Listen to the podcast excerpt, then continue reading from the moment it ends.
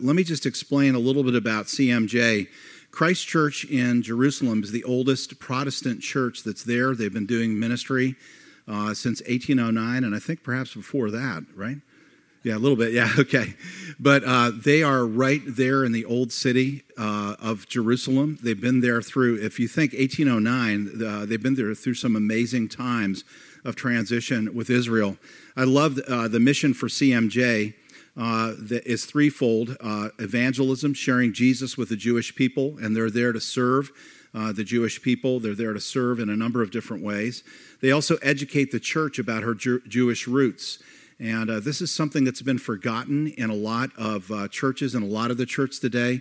Folks, I've got to tell you, this is so critical. What Aaron is doing, traveling around the world, and other people from CMJ, educating people about our Jewish roots. Some people don't even know that Jesus was Jewish. I mean, you would be amazed if you talk to some Christians. They don't have any understanding. And once you begin to understand those roots, it transforms the way you see the gospel, the way you read the Bible. And then the third thing is encouraging Jewish believers in Jesus. Some of you may not know this, but some of the most persecuted people in the world are Messianic Jews. Uh, in our very own area, we have Messianic Jews that told me they've been in Heinen's and they've had people uh, curse them and spit on them because there are Jews that believe Jesus is the Messiah, right here in Cleveland. But we don't know sometimes how uh, the price that you pay when you say that Jesus is Lord, Jesus is Messiah. But Aaron, we're so delighted that you're here, and we want to invest. This is when we bring people in, we bring them in for different reasons, obviously, but Aaron and CMJ are one of the ministries we want to partner with. So we're going to take an offering at the end because I believe in what you're doing. But will you please come and share with us? We're also going to pray blessing over the church, so I'll pray later. But welcome, Aaron. God bless you. Thank you.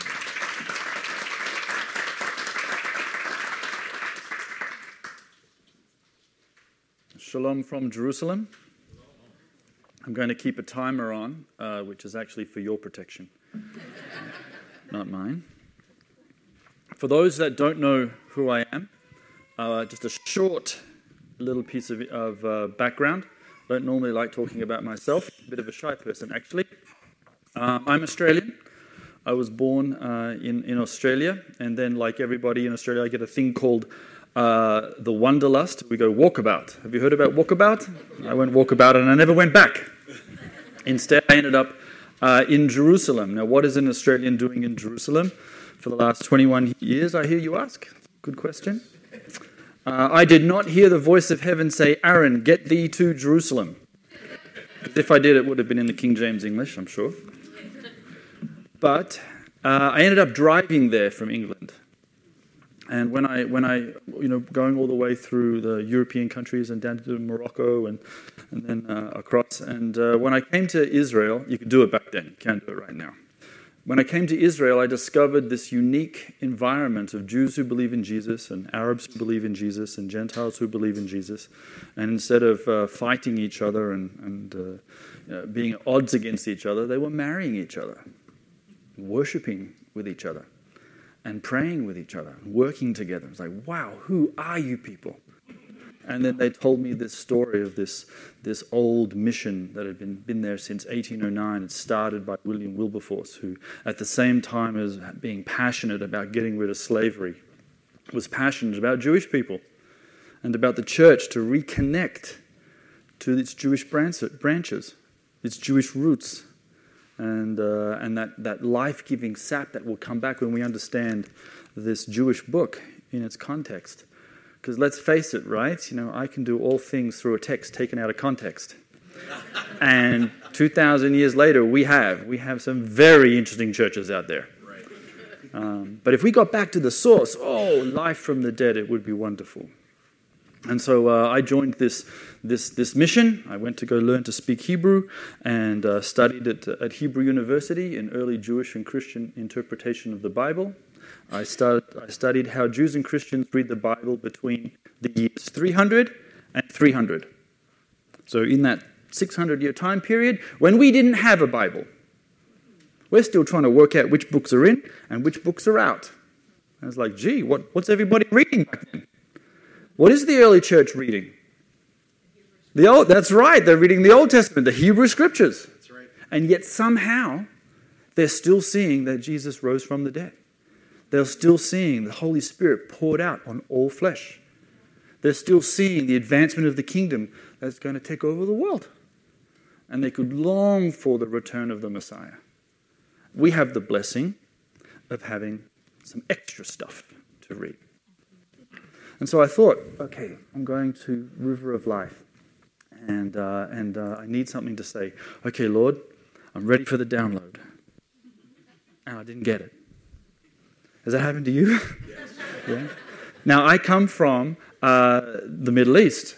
And, and, and so both Jewish and traditional Christian churches follow this thing called a lectionary. It's, it's a cyclical reading of Bible. Jewish people do it in one year. Christians, uh, churches do it in three because we've got more stuff to read.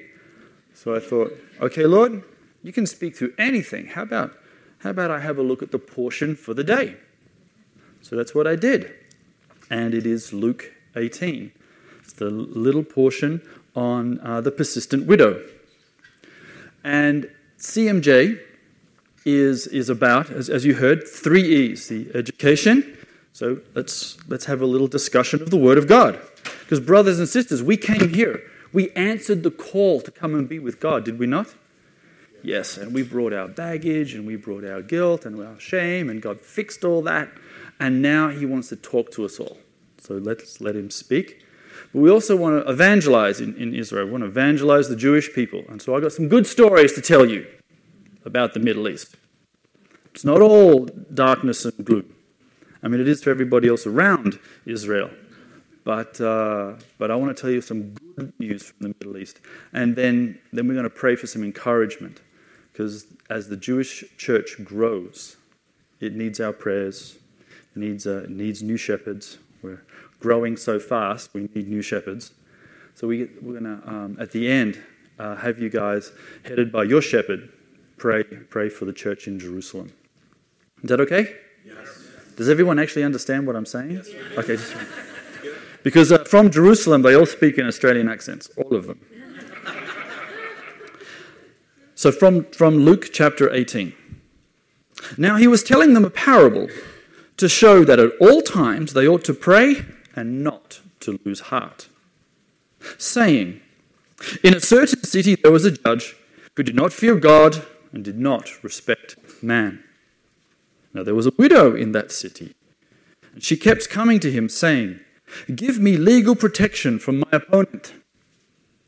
For a while he was unwilling, but afterward he said to himself, Even though I do not fear God, nor respect man, Yet because this widow bothers me, I will give her legal protection. Otherwise, by continually coming, she will wear me out.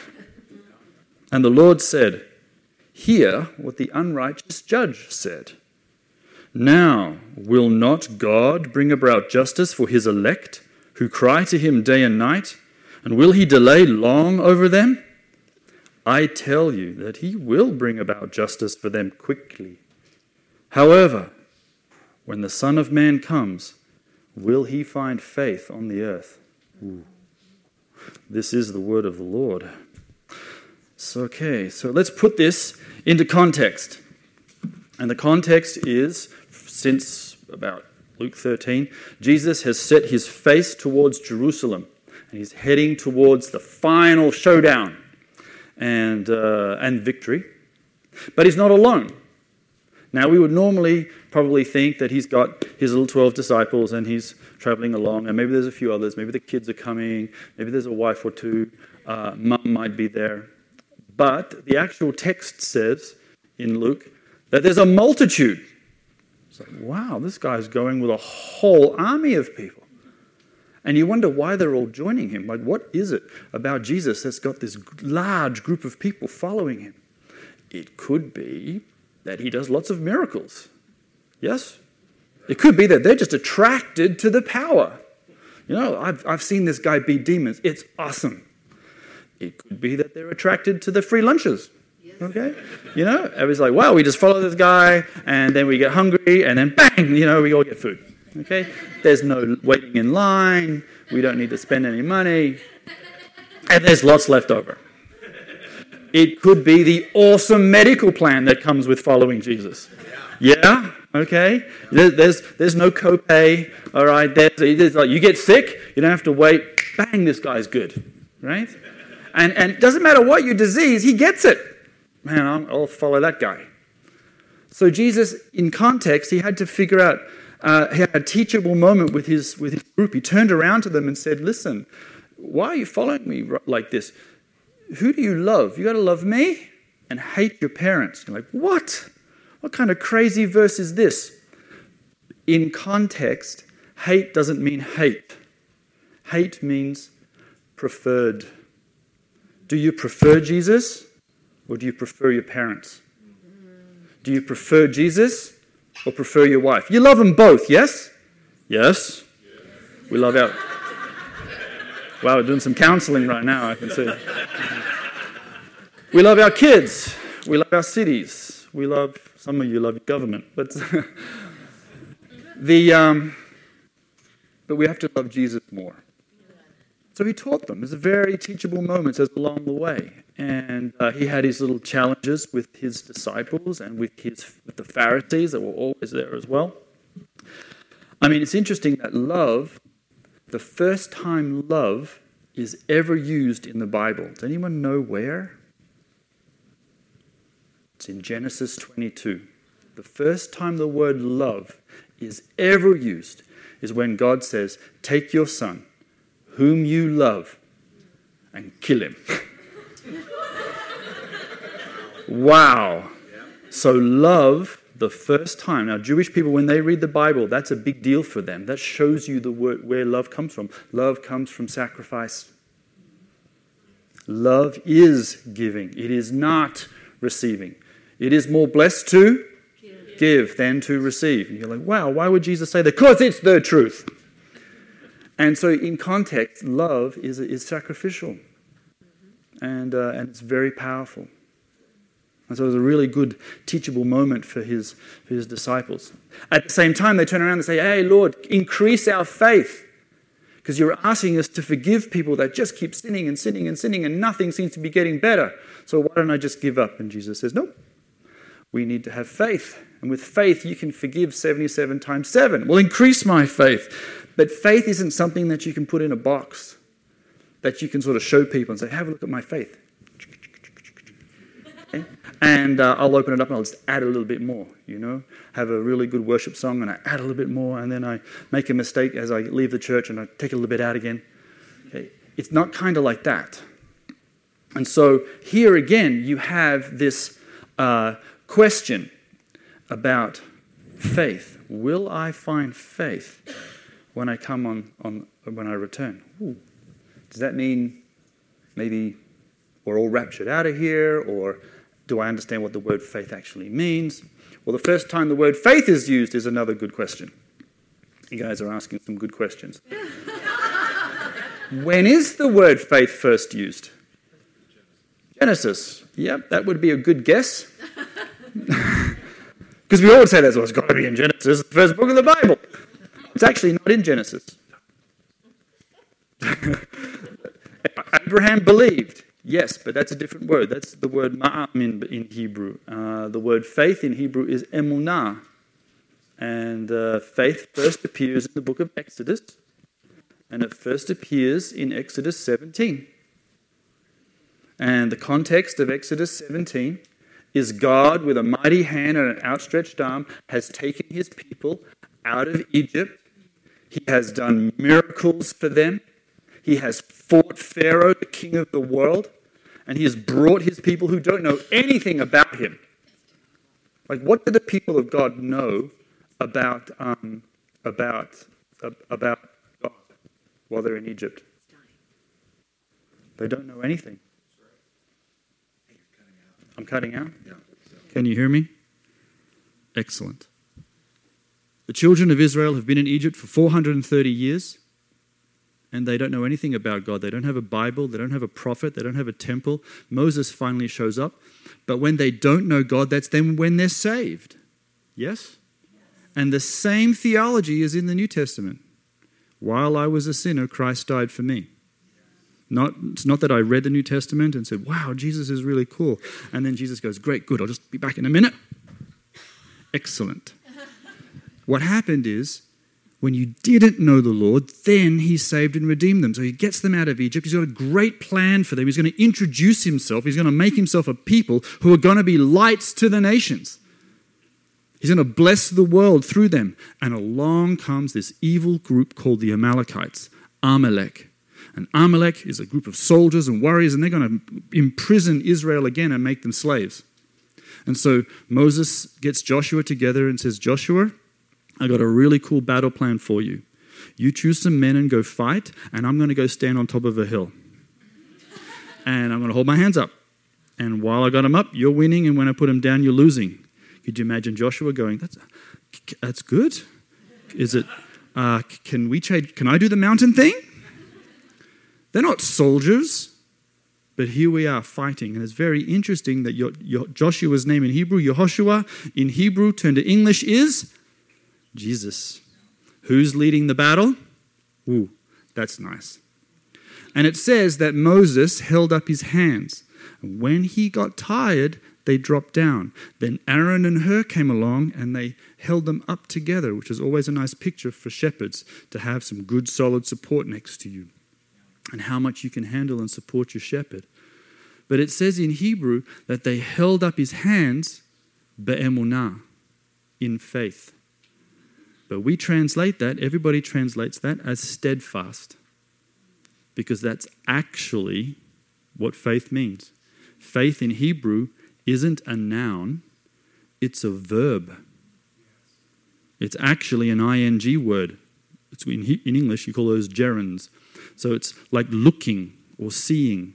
You actually say, I am faithing right? I'm actually physically faithing. That's why in the gospel, in the, gospel, the epistle of James, he says faith without works is, and in Jewish thought, that's completely logical because the word faith really is a verb. And so when Jesus is using it, will I find faith? He's not talking about a noun, a box, something that he'll see. I mean, he'll see it. He says, Will I find people being steadfast? Will I find people being persistent? And so when he gives this parable to his disciples, this huge multitude of people, I mean, they're going to be tested. They're walking towards a, a, a, challenge. We're going to face the Sadducees, and the Messiah is going to die. It's going to be a shock to this multitude who have seen him slay demons and, and, and miracle food and, uh, and healing people. And now he's going to die? That makes no sense. And so Yeshua, Jesus says, Will I? Will I find people being steadfast when I come back? When it looked like it was all going wrong, then it's actually going to all go right somehow in this incredible mystery. And so he teaches a parable. And, and uh, a parable is an interesting genre. Parables only occur in the Gospels and in rabbinic literature, they occur nowhere else. You don't find parables in Paul. You don't find parables in the church fathers. You don't find parables in Greek theology or the, or the wisdom writers of Socrates or Plato or these kind of guys. You don't find uh, parables in Babylon or in Alexandria where Jews live. You only find parables in Israel. Interesting. Parables, even though they are made by Jewish people in Israel, never mention Jews or Israel. The parables are generic. It's always a king did this. A man went out into his field. It's not a Jewish man. It's not a Jewish king. It's not a, not a field of Israel. It's not a holy city of Jerusalem. It's universal. Isn't that interesting? Because the Psalms say, Hallelujah Adonai, Kol Hagoyim. Praise the Lord, all you Gentiles. Right? They, they, already, from the prayer book of the Jewish people, you knew that somehow the light to the nations would spread out and that God, who loved his creation, loved all of his creation, would somehow reach out and touch all of them. He would do it. They didn't know exactly how, but they believed that he would do it. And so, in their teaching pattern, they began to create this special genre called the parable, which was unique. And it began to talk about salvation in, in, in a, in a non, non-race specific way. And it began to talk about a land in a, in a that doesn't, doesn't mean the land of Israel wasn't important. In the, uh, parables also never occurred in synagogues. That was not how you taught from the pulpit. When did, when did Jesus say parables? Outside, in the marketplace, just walking along. He would do it via on a meal occasion. We're sitting down eating together with some Pharisees. I shall teach you a parable. People were discussing the end times. I shall teach you some parables about the, the end times. And so it was a very easy way to get a simple truth across. So here you have this wicked judge. He's a crooked judge. That's almost like a cliche, yes? We would like some good judges. Praise the Lord.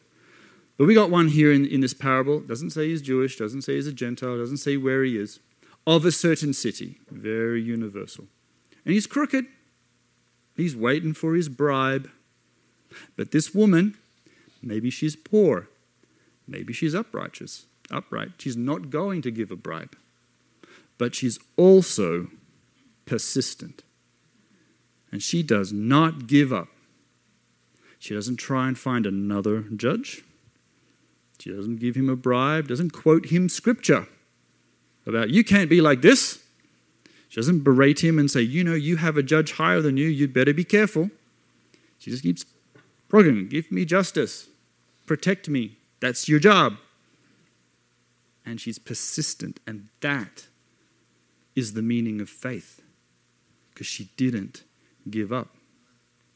This, the, as you go through the New Testament, the, the word faith is used in, in that category every single time. When there's four guys and they've got their poor uh, lame man lying on a mat, they know exactly where Jesus is. He's in a house. For those of you who've been to Israel, how many that is?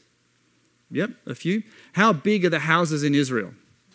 Not very big. So we've probably got about 40 people inside this house, and it is packed right? That's what we call a crowd in, in, in, in the Bible. It's 40 people. Okay, so the crowd that called out crucify, crucify is less than you guys, right? It's not the city. And uh, so they know where he is. He's in this house. Now, we could come back in the morning, just before breakfast.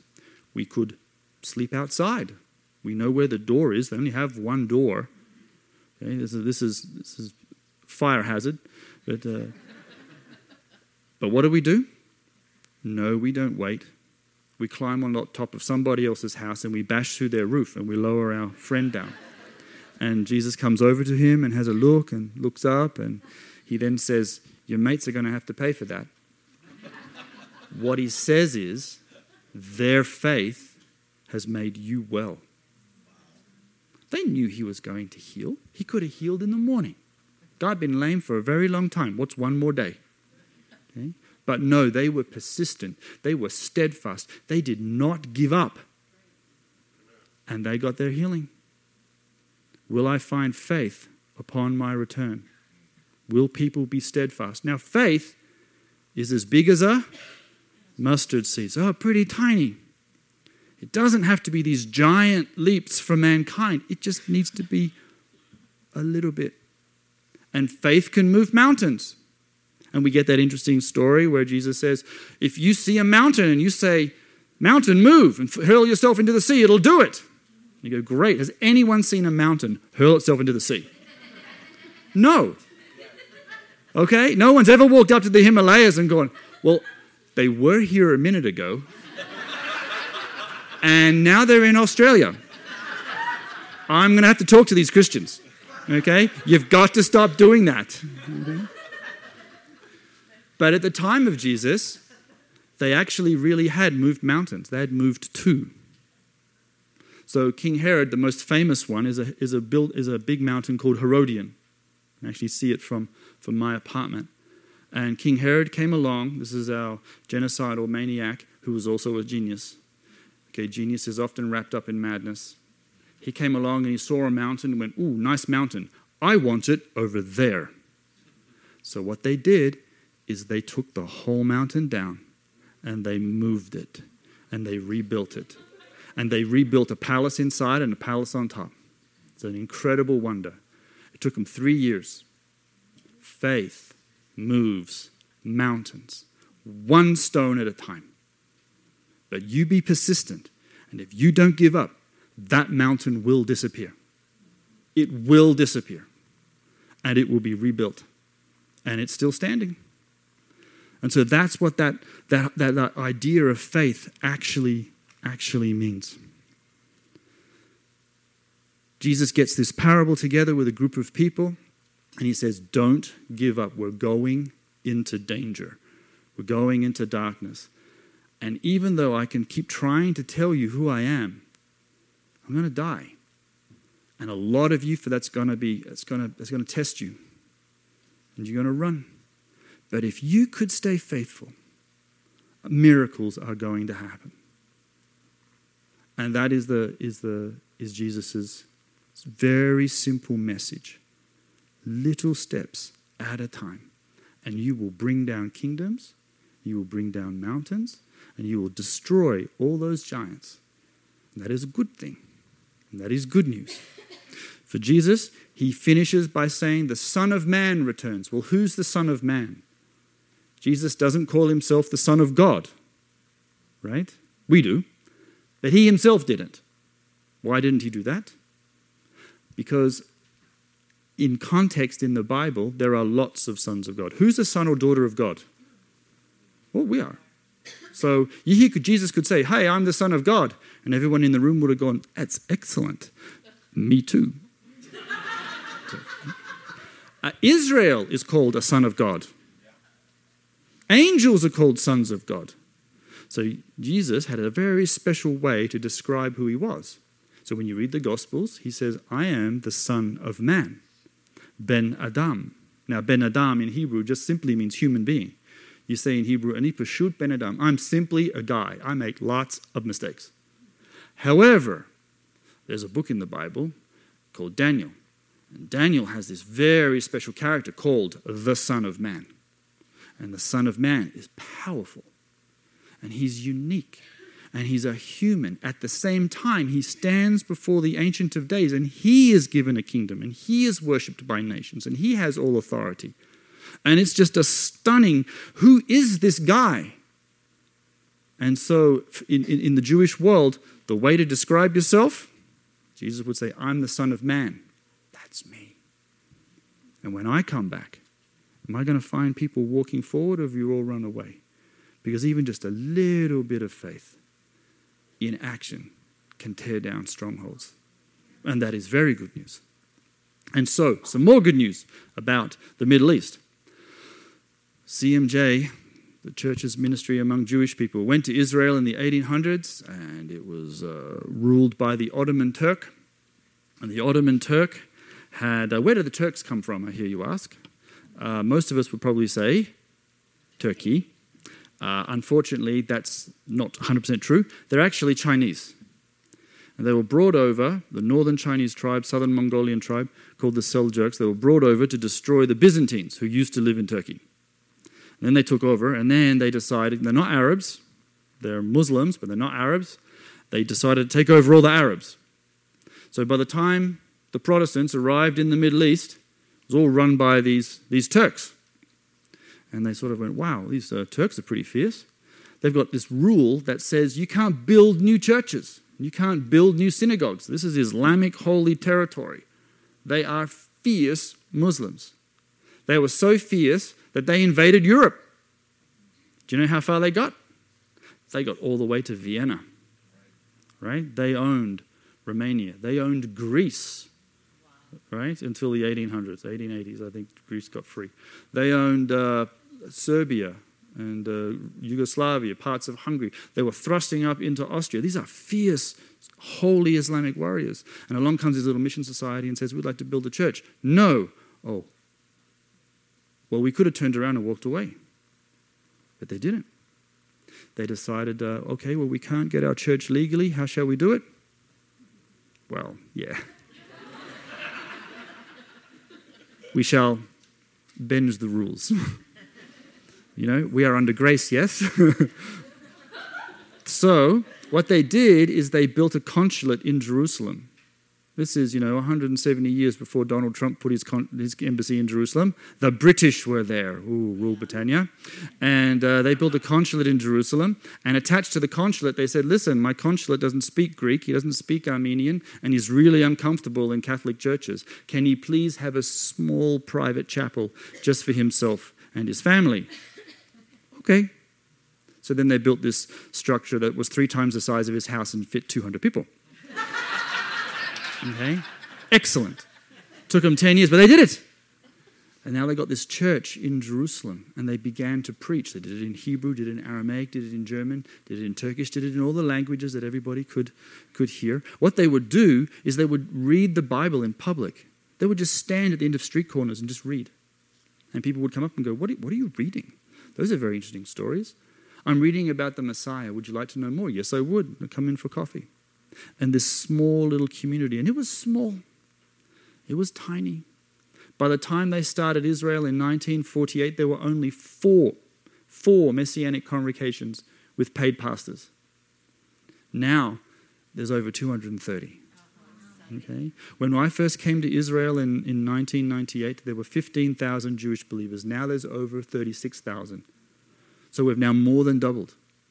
And we're struggling to find new shepherds. That's our greatest challenge is where do we get some new shepherds? How do we do our discipleship? God is speeding his program up. And it is a good thing for us to see. We are standing on the shoulders of giants and reaping what they have sown. And it is an absolute blessing.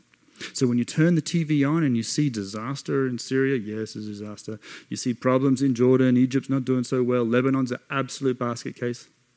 You wow, Saudi Arabia is about to fight Iran, so now the Saudis are our friends. This is awesome. Um, it's, it's, it's, incredible to see Saudi soldiers walking through Israel, and they go, wow, what are they doing here? Okay, They're training. You know, it's uh, unbelievable. Israel, God has his hand on that country. Last year, we had the highest number of tourists ever. This is Middle East, a war zone and everyone's flying into Israel. Okay? We, we, we live, we live in, a, in, a, in, a, in a land that uh, has, has no major large rivers. We have this tiny little creek called the Jordan uh, and a small little pond called uh, the Galilee, which is called a sea, but it's not really. Uh, and the other sea we have is dead. That doesn't, okay, so that doesn't help. And yet, we built desalination plants, and so now we have more water than we know what to do with. Every time you turn the tap on, water comes out. When I first came to Israel, you had, were allowed to have two to five minute showers. You couldn't water your gardens and you couldn't wash your cars. But now you can do whatever you like. No one cares because you just turn the tap on, water comes out because we make it.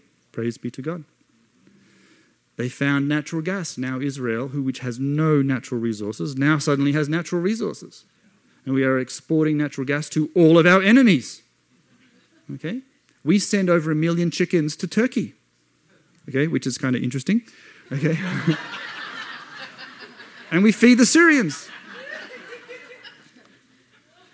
God has his hand on this nation, despite the fact that over 30% of our population doesn't actually work.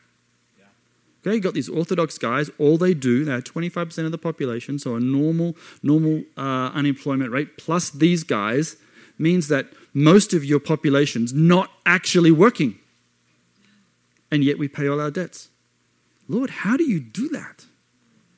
He's doing something, and it is marvelous in our eyes.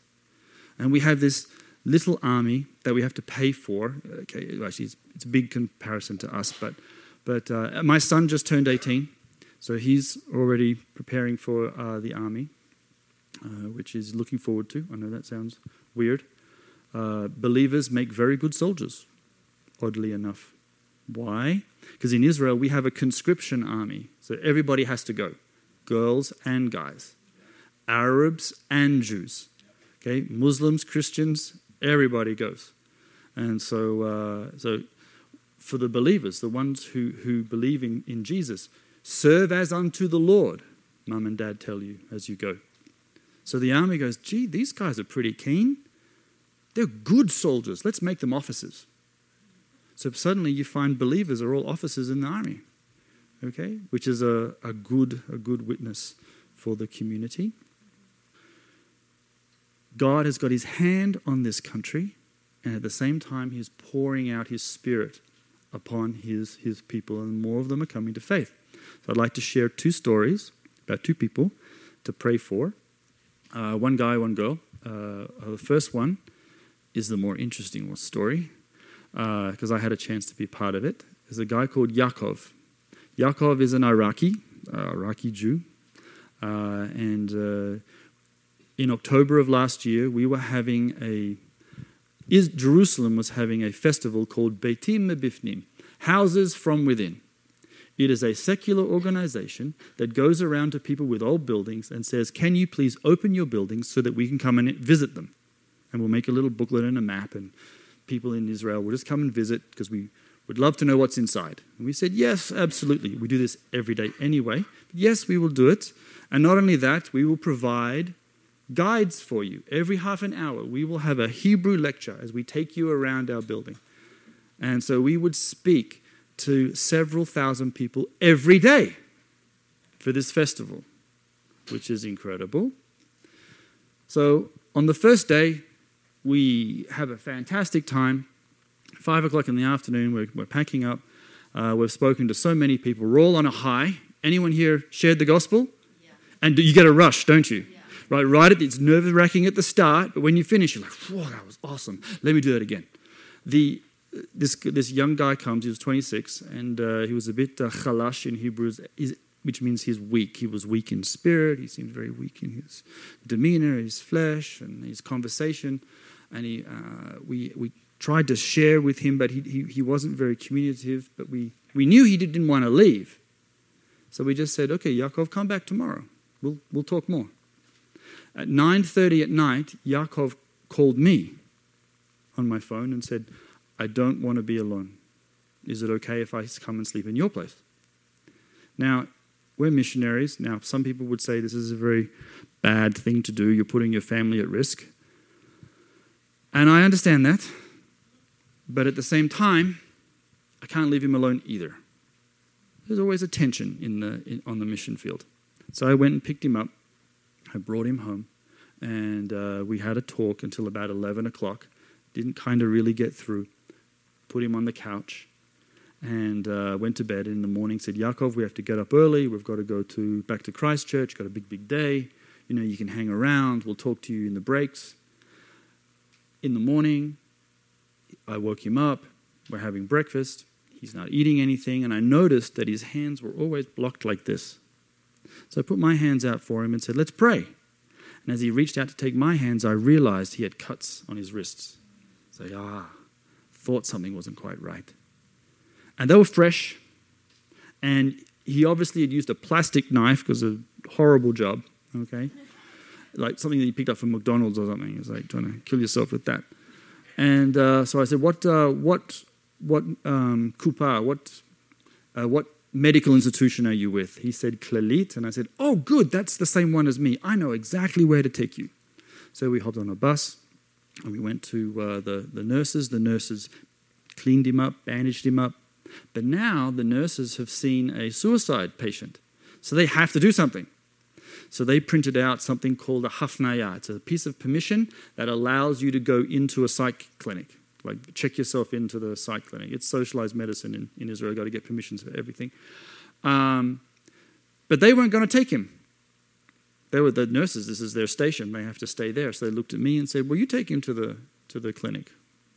Uh, okay. I'm I'm not related to him or anything, but okay, I'll I'll take him. Put him in a taxi. Drove to a place called Givat Shaul, which is in the north of Jerusalem.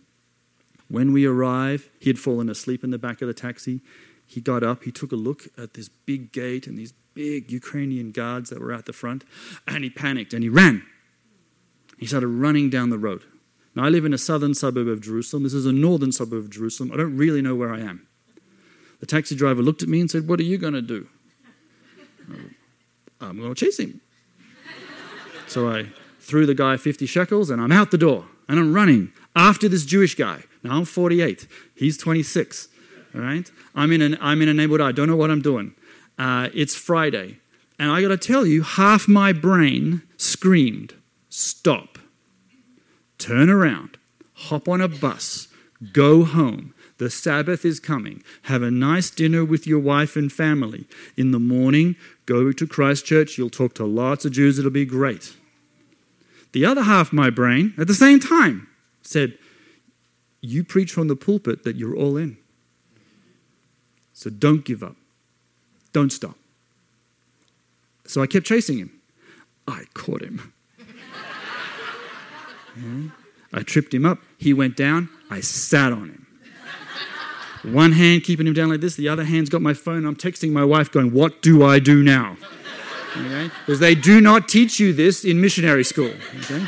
When next you are sitting on some little Jewish guy, please answer the following questions. Okay, are you A, having a demonic attack right now? Uh, yes, B, doesn't work that way. So I don't know what to do. So eventually he stopped wriggling and we sat down under this bus. Now I didn't know it was full of people because eventually it moved away. And then we were just sitting in this car park in the hot sun. But I eventually managed to convince him to go back to the, the psychiatric clinic. When we get there, he f- just flops down on the ground. Now, Israel's made out a lot of rock. God blessed Israel with rock. So everything's made out of rock. So we're sitting on the rock in the hot sun. The door's right in front of me. I said, Come on, Yaakov, let's just you know, go in. It's hot out here. He wouldn't go in. He wouldn't go in. So I went in. And I talked to the Ukrainian guys. Hey, look, I've got this permission. Do you mind helping me in? And they said, no. So there's this white line. Literally, there was a white line on the, on the floor. They said, he has to get across this line. There's this camera. We can't just walk out onto the street and take people whenever we feel like it and shove them in a mental clinic. Okay, so, oh, right, right, okay. So you convince him to get across. So I was trying, I was trying, nothing's working. Someone had obviously called the police from our bus, you know, guy chasing this little Jewish man. Okay, some terrorist. The police arrived. Okay, so the police show up. There's this secular policeman and a religious policeman, you know, the long curls and things. They started taking our names and our statements and our questions, separating us, putting us together. When they would put us together, Yaakov's head would end up in my shoulder here. He'd be crying and slobbering and, you know, all that stuff everywhere. And they're going, wow, he really attached to you. I said, yes, he just fell into my hands. I don't even know his last name. Okay? Uh, the, the ambulance arrived. So now we, this, this doctor came out and he had his three nurses or whoever the ambulance attendants are. So we had two policemen, four doctors, and two big security guards in this ring like this, all trying to convince Yaakov to go inside this clinic. And he wouldn't do it. And eventually, the secular policeman said, You have responsibility. How did I get responsibility? I looked at the religious policeman and I said, I'm a priest. He's Jewish. You want me to have his custody? And the religious policeman went, Yep. so they leave. He hasn't broken the law, he doesn't have a weapon. The, the, the, the, doctors had looked at him. They said there's nothing actually physically wrong. He's already been fixed up with his wounds. We can't physically take him. There's no reason why we should do anything with him. So one of them, one of the doctors said, just get him to Hadassah Ein Kerem, which is a hospital right outside Jerusalem, just on the edge where John the Baptist used to live. So why would I take him there? Yeah, just take him there. So I put on another taxi and we drive now to to uh, Hadassah. I'm texting everybody at work, telling everybody what's going on, asking for advice, asking for prayer. I don't know what I'm doing. We get to the to the hospital. He hasn't eaten or drunk anything since I don't know when. Certainly not since he's been in my house. So he literally collapsed. So I pick him up and I put him on a gurney in the, in the corridor. And uh, I go and start his file. They're looking at me going, So, how are you related to him? So, I don't know. I'm, I'm a priest. This is my little Jewish, you know, man friend. His name's Yaakov. I don't know anything about that. I don't know where his family lives. I don't know his last name. And they just go, oh, it's weird. So they type, type everything in. And we waited for three hours for a doctor to come and finally see us. So I sat on the gurney and I did, I did something I'd seen in the movies, guys. I got his thumb and I pushed it against his phone and it opened. Okay, it actually works. So great, good. So I went down his contact list and I called everybody, starting at Aleph and just went right down. and he didn't have his parents in there. He didn't have any brothers or sisters. The only person who would actually talk to me for any length was his guidance counselor from school. And she told me, look, he's comes from a, a home that you know his parents is split up. He's suffered some abuse. Uh, he actually is on medication. He's sort of borderline schizophrenic type.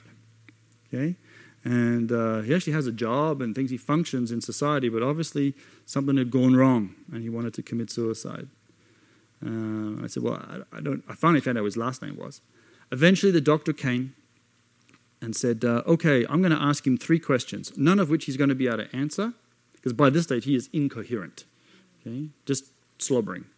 And uh, I said, when he, when he can't answer me, I will be able to take him to guess where? Givat Shaul Medical Hospital. Where I was six hours ago? Awesome. So they did that and they took him away.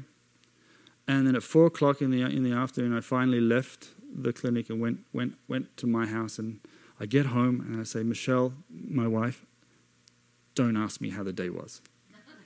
I'm still processing this. Let's okay, just just let's have a nice Shabbat dinner. Let's let's eat. Let's pray. Let's sing. Uh, let's watch a movie. I'll talk to you tomorrow. Just let me work this out. In the morning, I go into Christchurch. We talked to nearly 2,000 people. It was fantastic. We gave out so many New Testaments and had great arguments and discussions. It was brilliant. On Sunday, Yaakov calls me. He's been let out and he says, Listen, I want to say thank you, and I would like to come and give you the money that you spent on your taxis. And I said, You're not allowed to do that. Because in Hebrew, there's this thing called gimilut chasadim, the acts of loving kindness. And when you do a good deed for someone, you're not allowed to receive a reward. Otherwise, you lose your reward. Which reward do I want? I want his reward. So I was like, no, you're not allowed to do this. You, you know this yourself. Your dad's Orthodox. I figured that out. You know you can't give me any money. So, no. Well, he showed up anyway. I happened to not be there at the time. And so he was talking to the other Messianic believers that are running around Christchurch. And he, he told them, You know, I had a dream when I was in Aaron's, Aaron's house. And I had a dream, and in my dream, there was this man in black. He was holding onto me really tight. And this man in white came and he said, He's mine. And the man in black said, No, he's mine. And the man in white said, Well, we will let Yaakov decide. And so the messianics are going, Oh, we know who that is. You've got a darkness inside you. That's the enemy. That's, that's Satan. That's the, the accuser. And we know who the Messiah is. He wants you. You're his. Just, you know, uh, so Shmuel, who's an Ethiopian believer, uh, one of our workers, he called me and said, Aaron, this guy's had an incredible dream. And he tells me what it is. And I'm like, man, I've been in my house 21 years. I get no dream. Okay? I was like, Lord, I get no dream. Yeah? And God's like, we're already talking. What do you want? okay, Yaakov has one night and he gets a dream. Yaakov has been coming religiously to Christchurch twice a week, and we've been discipling him along the way. The last time he came and stayed over my house was at 11:30 at night, where he called up and said, "My father's kicked me out. Why has your father kicked you out of your house?" Because, because I've become a believer in Yeshua. It's like fantastic. Okay, so Yaakov needs our prayers because if he stays on his medication, he's got a job. Okay, he's, he's, he can do it. He just needs the encouragement. He needs his friends. He needs uh, the body of the Messiah. The other story is a lady called uh, Kaylee, and Kaylee is a Jewish believer. And um, uh, she, like many Jewish believers, uh, many Jews who are secular, she did the New Age, she did the, the drugs, and she did the trip to India and the gurus and the ashrams and things, looking for truth. And she said, you know, every time I found a piece of truth, I could only hold on to that joy for a little bit, just a few days. Sometimes the man would speak, and I'd go, wow, that was so enlightening, and I feel really good and have joy, but it never lasted. Somehow she ended up at Christchurch. And she hears this beautiful worship music playing in the church. And she said, All I wanted to do was go in and dance with them. So she did. Okay, so she goes in and she starts dancing. It was a group of Singaporeans. They're not part of the church, they're not part of our community. They just rented the building for the day. They were worshiping the Lord. And they were delighted to have this little Jewish girl come in and start dancing with them. They thought this was great. So they started to talk to her, and then they discovered she wasn't a believer. Now, instead of berating her and bashing her over the head and saying, But what about Isaiah 53? And don't you understand? What about you can't offer a sacrifice, you're going to hell? You know, all these other things. They just all gathered around her and prayed. And they poured on their blessings and they poured on their love. And she said, The joy that, that was in that room, she still has it. And so we see her once a week. Well, I see her once a week. The community sees her a little bit more.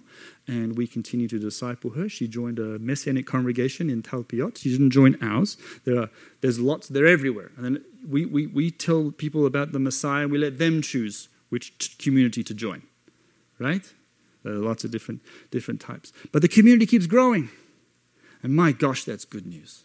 Amen. So, brothers and sisters, I hope you've had a little bit of uh, teaching I hope you've heard some good news from the Middle East because our little bit of faith never stopped and God's kingdom continues to expand.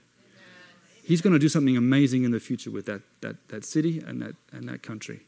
Uh, and it would be really nice if we could pour out a blessing on the emerging church in Jerusalem.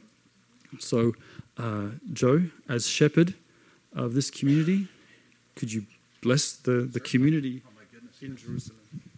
Can we stand together? By the way, did you hear? We have a new verb. It's faithing. Yeah. And it, it is. That's a beautiful way to look at it because uh, we tend to think of faith as an encounter, a moment, and faith as a perseverance, steadfast perseverance toward God in the midst of whatever you're going through. And that's the word today. I mean, through everything He's woven together. So, can we pray? I'm just going to place a hand on Aaron. Would you extend a hand of blessing? Just extend your right hand. And let's pray for the church in Jerusalem. Lord, I want to thank you. It's so interesting that last week I talked about Wilberforce, and here is our brother telling us that he was instrumental in starting this mission many years ago, 1809. Lord, I just pray for Christ Church that your blessing would rest upon them and that the power of your Spirit, Father, would continue to flow through them. But Lord, I pray for something exponential to happen. There is a there is a multiplication of blessing that is coming. There is a growth in ministry that is coming. It is an exponential expansion of what has happened in the past. And I just pray, Lord, that you would release that in Christ Church and also, Lord, in the Messianic congregations around that country. We just pray that your hand of blessing would be upon them, that the name of Yeshua would be uh, held in high esteem, Lord, in the hearts of many people. And Lord, you're telling me there are many that are secret believers. We don't even know how many of those there are. Lord, give them the courage. The day will come when they will stand. Uh, kind of like Nicodemus, they're part of that midnight congregation that hides out. And Lord, you are working beneath the surface. And, and, that's a word for you, Aaron. There's more fruit than you know. There's more happening, and you knew that, but you just this is just a confirmation that that's happening all over. So, Lord, we just pray for a release of your truth and blessing and anointing. We know that there are many things that are declared about Jerusalem in the last of days. We know that you have things in store. But Lord, I pray for the believers that are there that they would be in your arms, that your arms would be about them, that you would hold onto them tight, that your miracles, Father, would be released, God, just as they were in the days of Jesus, that there would be a faith that would be released in the believers.